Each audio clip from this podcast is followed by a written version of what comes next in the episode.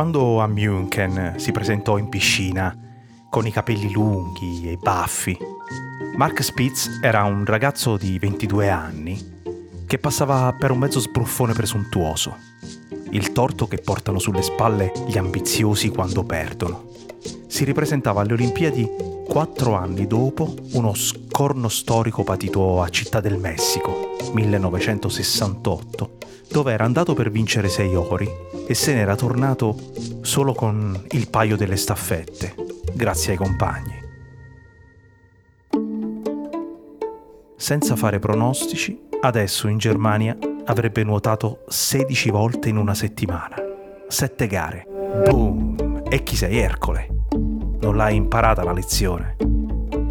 Andava in giro tutto ingrugnito, imbrocciato, così somigliante all'attore egiziano Omar Sharif, ma senza il colbacco del dottor Zivago, senza le amate carte di bridge in mano e senza lo stesso sorriso.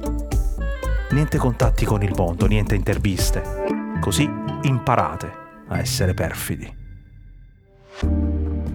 Spitz avrebbe seguito il suo programma, avrebbe chiuso con tutto questo circo e se ne sarebbe tornato in America a fare l'ortodontista. Così almeno raccontava in giro. Se proprio non poteva ritrovare il suo, almeno avrebbe aggiustato il sorriso degli altri. Era un lunedì, si tuffò per i 200 farfalla e invece finì come finì. Dopo due minuti e 70 centesimi di secondo stava cominciando a cambiare la sua vita. Mondiale, Spitz nettamente staccato e Spitz si avvia a conquistare il suo primo titolo individuale olimpico, il primato del mondo di 2-1-5. Tocca Spitz, record del mondo, record del mondo per Mark Spitz, titolo olimpico e primato del mondo per Mark Spitz. Io sono Angelo Carotenuto. Ogni mattina curo la newsletter Lo Slalom e questo è Rimbalzi, un podcast prodotto da Cora Miglia.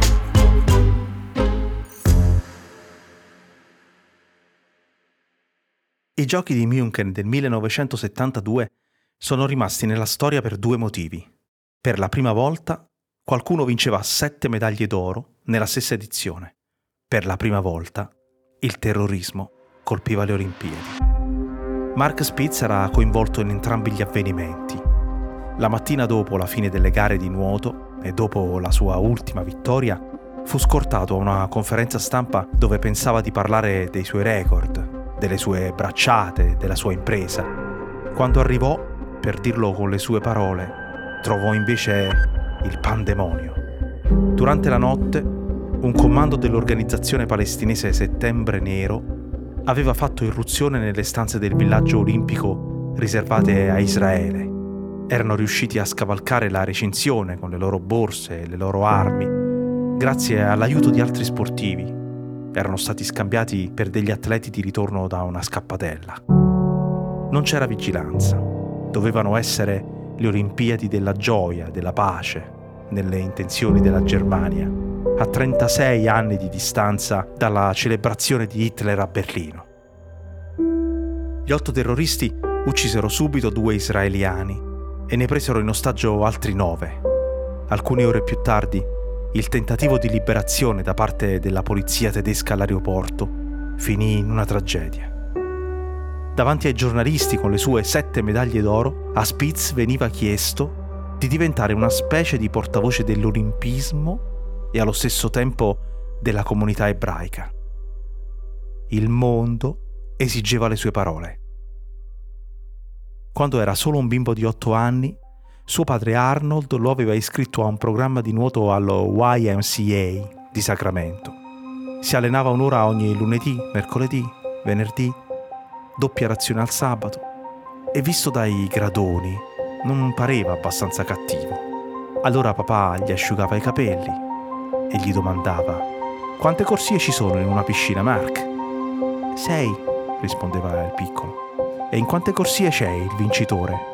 Ogni giorno così. Una goccia, una goccia che scava. E appena la ferocia del nuoto iniziò a interferire con gli studi di ebraico dopo la scuola in casa Spitz non ci furono indugi sulla gerarchia da dare alle cose.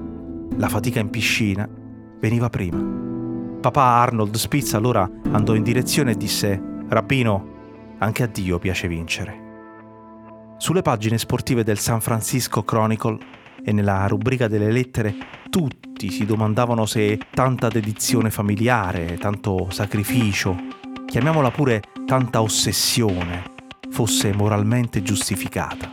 Arnold Spitz era il dirigente di una grande azienda di rottami metallici. Non c'è niente di sbagliato, si difendeva, nei genitori che danno un indirizzo ai figli. Non ho mai detto a Mark sei arrivato secondo, bravissimo. E se alla gente questo non piace, ma che se ne vadano al diavolo. Ecco. E adesso? Adesso, dopo sette medaglie d'oro e sette record del mondo, con un papà così, gli domandavano della strage. A lui che non si sentiva il portavoce di nessuno. A lui che era solo uno studente dell'Università dell'Indiana, reduce da ore e ore e ore di noia nelle corsie, ore e ore a battere i piedi, a muovere le braccia. A lui che aveva fatto arrabbiare i russi con tutto quel dominio. Avevano presentato un ricorso perché Mark si era presentato sul podio mostrando le scarpe dello sponsor. Il quinto oro, per evitare problemi, andò a prenderlo scalzo. Dopo si vendicò a modo suo. Fece credere a un allenatore di Mosca che portava i baffi per deviare il corso dell'acqua dalla bocca. Ecco perché andava così veloce. Ai mondiali dell'anno dopo, tutti i nuotatori dell'URSS se li erano fatti crescere.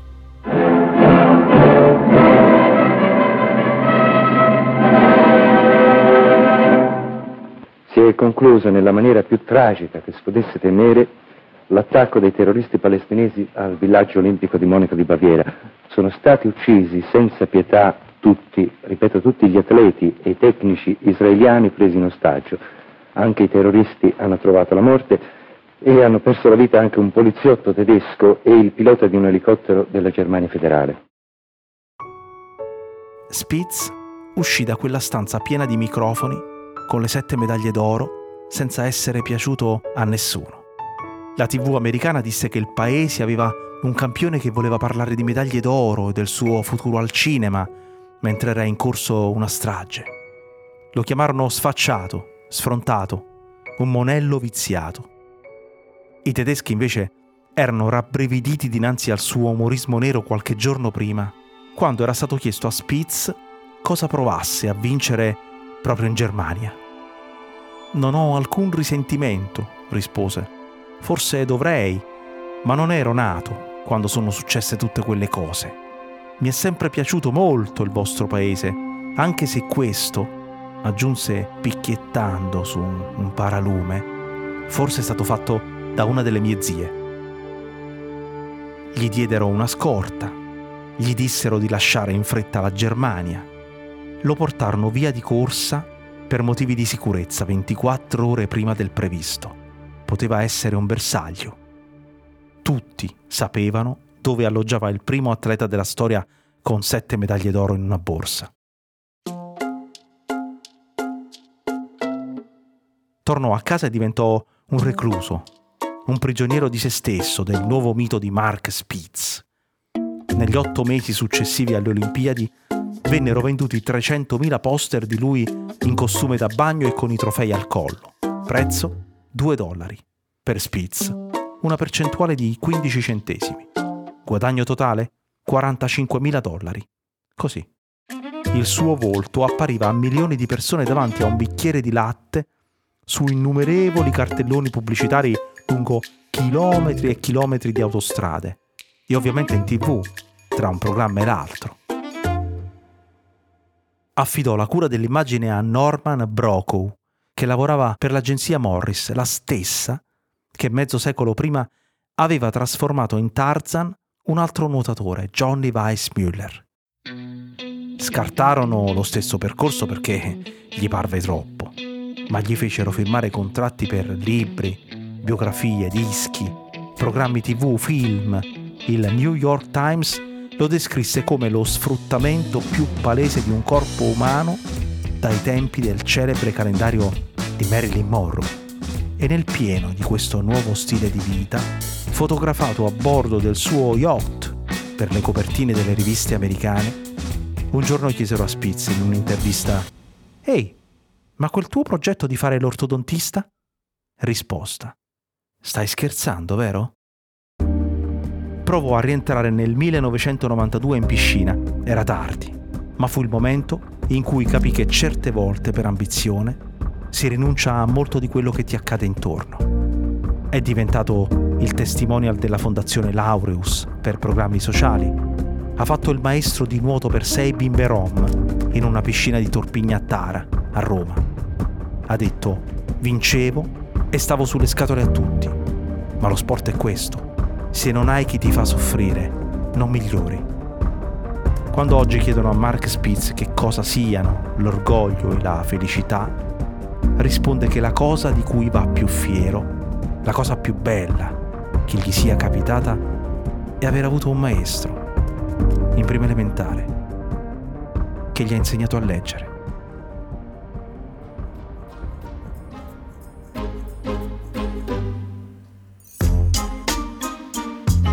Rimbalzi è un podcast di Angelo Carotenuto prodotto da Cora Media. La cura editoriale è di Francesca Milano. La producer è Monica De Benedictis. La sound designer è Aurora Ricci. La supervisione del suono e della musica è di Luca Micheli. I contributi audio di questa puntata sono tratti dalla telecronaca diretta di Giorgio Martino trasmessa dalla RAI il 28 luglio 1972 e dal servizio del TG2 del 6 settembre 1972, disponibili su Rai Play.